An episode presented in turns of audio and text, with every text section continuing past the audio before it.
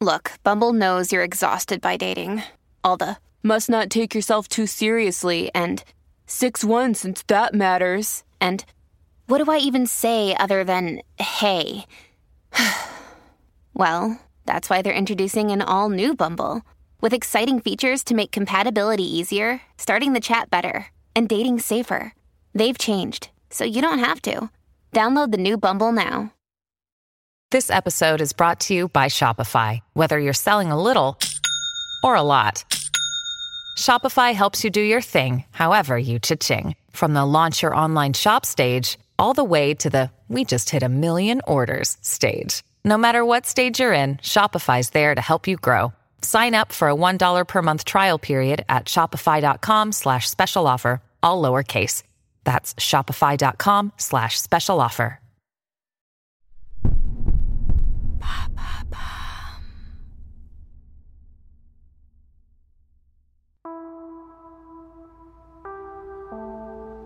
Avril 1934, toujours au Texas. Comme à leur habitude, Bonnie et Clyde roulent à toute berzingue, cheveux au vent, dans leur sempiternel Ford Model 18 kaki. Le couple est au sommet de sa gloire. Bonnie et Clyde adorent se voir à la une des journaux. Sur les photos, ils semblent forts, beaux, puissants. Ils ne s'attendaient pas à autant de notoriété. Une notoriété croissante à mesure qu'ils sévissent. Toujours dans la joie et la bonne humeur. Toujours accordés dans leurs mouvements. Très vite, les forces de l'ordre se mettent à les suivre. Les sirènes stridentes l'emportent sur le bruit des moteurs. Dans une énième fuite, Clyde perd son sang-froid. Une fois de plus, il se saisit de son arme.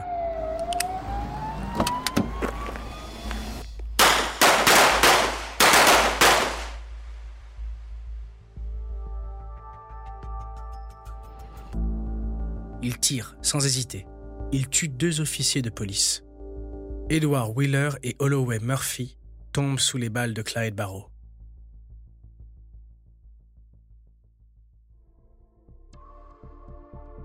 Clyde n'en a que faire.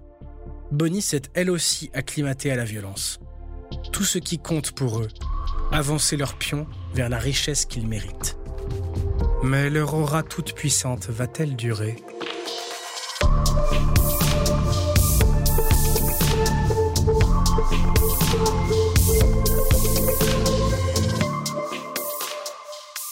Vous écoutez À la folie pas du tout.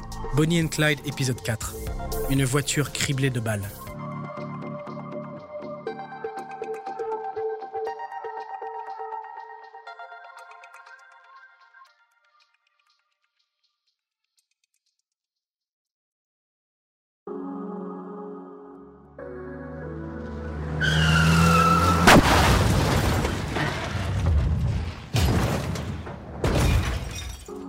Un an avant cet épisode, en juin 1933, le couple a eu un accident de voiture. Lancé à toute vitesse sur la route, la voiture fait un tonneau et s'enflamme. Très vite, Clyde arrive à s'extirper du véhicule enflammé. Une fois sorti, il tente de sauver Bonnie. Il ne veut pas la perdre. Sortir indemne sans elle n'est pas envisageable. Bonnie est coincée du côté passager. Sa jambe droite a pris feu et elle ne peut plus bouger. Elle a trop mal. Elle hurle de douleur. Bonnie prend sur elle pour ne pas s'évanouir. Elle ne veut pas voir sa vie défiler devant ses yeux. Pas maintenant. Elle et Clyde ont encore tant à vivre, à accomplir. Alors, dans un élan inespéré, elle s'éjecte de la voiture puis s'évanouit.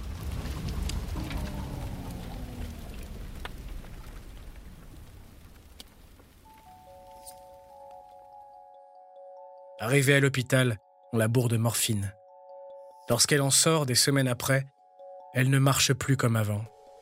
Le vent commence à tourner dangereusement pour le duo. Mais ils en ont vu d'autres, et rien ne pourra arrêter Bonnie et Clyde. N'y a-t-il derrière les motivations du couple que l'envie de voler, d'enfreindre les règles, sans foi ni loi? Dans les poèmes que Clyde écrit, sûrement influencés par Bonnie, on peut lire nous ne voulons pas faire de mal à un homme, mais nous devons voler pour manger. C'est un peu comme si, pour une fois, Clyde Barrow tentait de se justifier, de se donner un tant soit peu d'humanité. Pour l'instant, aucun crime ne remet en cause la popularité du couple de bandits. Étonnant pour un duo si violent. Alors qu'elles risquent leur vie pour les stopper, les autorités américaines se sentent bafouées, moquées. La presse n'y est pas pour rien. À force de glorifier les amants maléfiques, elle ne fait que redorer leur blason aux dépens de la police.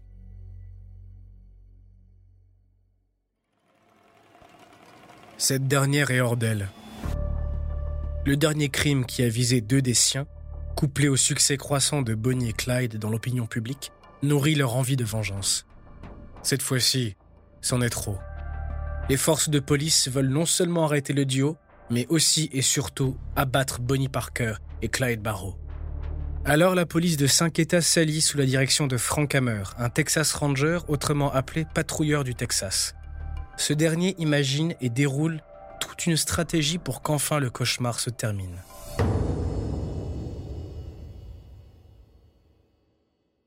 Avant de continuer cet épisode, nous voulions vous remercier pour votre écoute. Si vous voulez continuer de nous soutenir, abonnez-vous à la chaîne Bababam Plus sur Apple Podcast. Cela vous permettra une écoute sans interruption.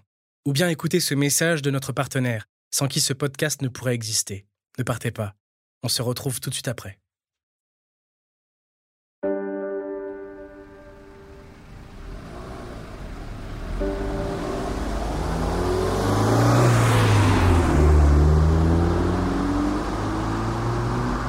Le 23 mai 1934, Bonnie et Clyde accumulent les kilomètres comme depuis des jours, des semaines, des mois. Cette fois-ci, ils investissent la région de Black Lake en Louisiane, toujours et encore à l'affût du prochain délit. Sur le bord de la route 154, également connue sous le nom de route du col de San Marcos, un couple tombé en panne leur demande assistance. Les deux acceptent, sans aucune mauvaise intention derrière la tête. Ils ne sont pas si méchants après tout. On oublierait presque qu'ils ont déjà ôté la vie à pas moins de 12 personnes. Le problème, c'est qu'il ne s'agit pas d'un réel appel à l'aide. En réalité, c'est une ruse. Une ruse signée Frank Hammer. Lorsqu'il apprend que Bonnie et Clyde comptent braquer une banque en Louisiane, il sait que c'est le moment de leur tendre un piège. Alors, lui et ses hommes se positionnent sur l'itinéraire menant à la ville d'Arcadia, où se trouve l'établissement bancaire convoité. Dès 2 heures du matin, ils sont en place. Ce n'est qu'au tour de 9 heures, alors que les forces de l'ordre commençaient à perdre patience, que le duo déboule et se fait avoir. Alors que Bonnie et Clyde s'apprêtent à porter secours au couple, six policiers sortent de leur cachette pour ouvrir le feu sur la fameuse Ford et bien sûr ses occupants.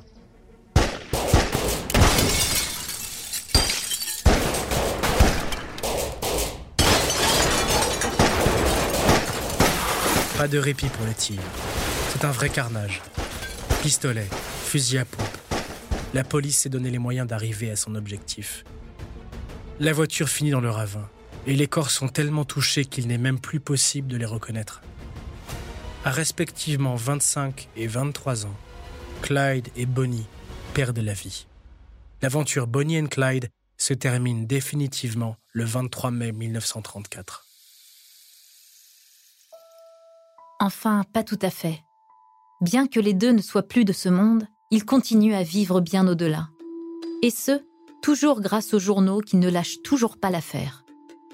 Dès le lendemain matin, le Dallas Morning News publie le papier La police tue Bonnie Parker et Clyde Barrow, suivi par de nombreux médias, tout autant à l'affût. Les photos et le film de 16 mm pris lors du carnage sont désormais à la merci du monde entier. La photo de la voiture criblée de dizaines de balles a particulièrement du succès. Elle fait le tour du globe. C'est comme si leur décès soudain leur permettait d'accéder au rang de mythe.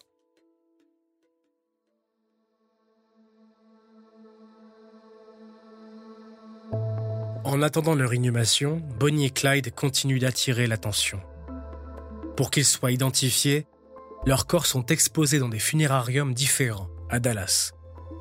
Des hommes tentent de toucher Clyde et même d'arracher des lambeaux de sa dépouille abîmée. D'autres spectateurs n'attendent qu'une chose, apercevoir le corps éteint et méconnaissable de Bonnie. Un désordre morbide règne. 20 000 curieux sont présents à l'enterrement. Puis, Les deux sont inhumés à 24 heures d'intervalle et séparément, contrairement à leurs souhaits. Barrow au cimetière Western Heights de Dallas et Parker au Crown Hill Memorial Park de la même ville. Comme si on voulait les punir, une dernière fois.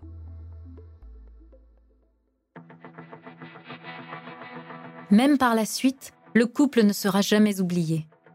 Des dizaines d'années plus tard, ils deviennent plus que Bonnie and Clyde, les gangsters aussi déroutants que glamour. Ils sont bien plus que ça. Ils sont le symbole d'une rébellion contre la société américaine, et plus particulièrement contre la grande crise économique des années 30. Ce sont les vengeurs des pauvres, ceux qui mettent la lumière sur les oubliés du peuple.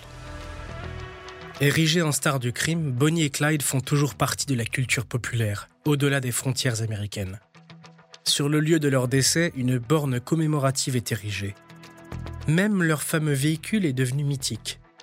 Telle une relique, la Ford dans laquelle le duo a été neutralisé est toujours exposée dans un casino du Nevada, au milieu du désert, à 70 km de Las Vegas.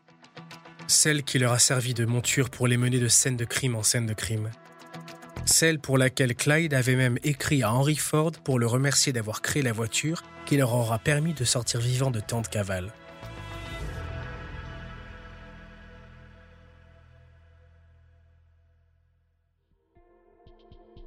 Les films se multiplient pour raconter leur histoire, à l'image de Bonnie and Clyde, thriller signé par le réalisateur américain Arthur Penn en 1967. De leur côté, Serge Gainsbourg et Brigitte Bardot leur dédient la chanson Bonnie and Clyde en 1968, suivie par Beyoncé et Jay-Z qui chantent et rappent Oh Three Bonnie and Clyde en 2002. Sur grand écran, dans nos oreilles, les références au tandem de gangsters font légion et ne sont pas près de disparaître. Et ce, malgré leur cruauté éternelle.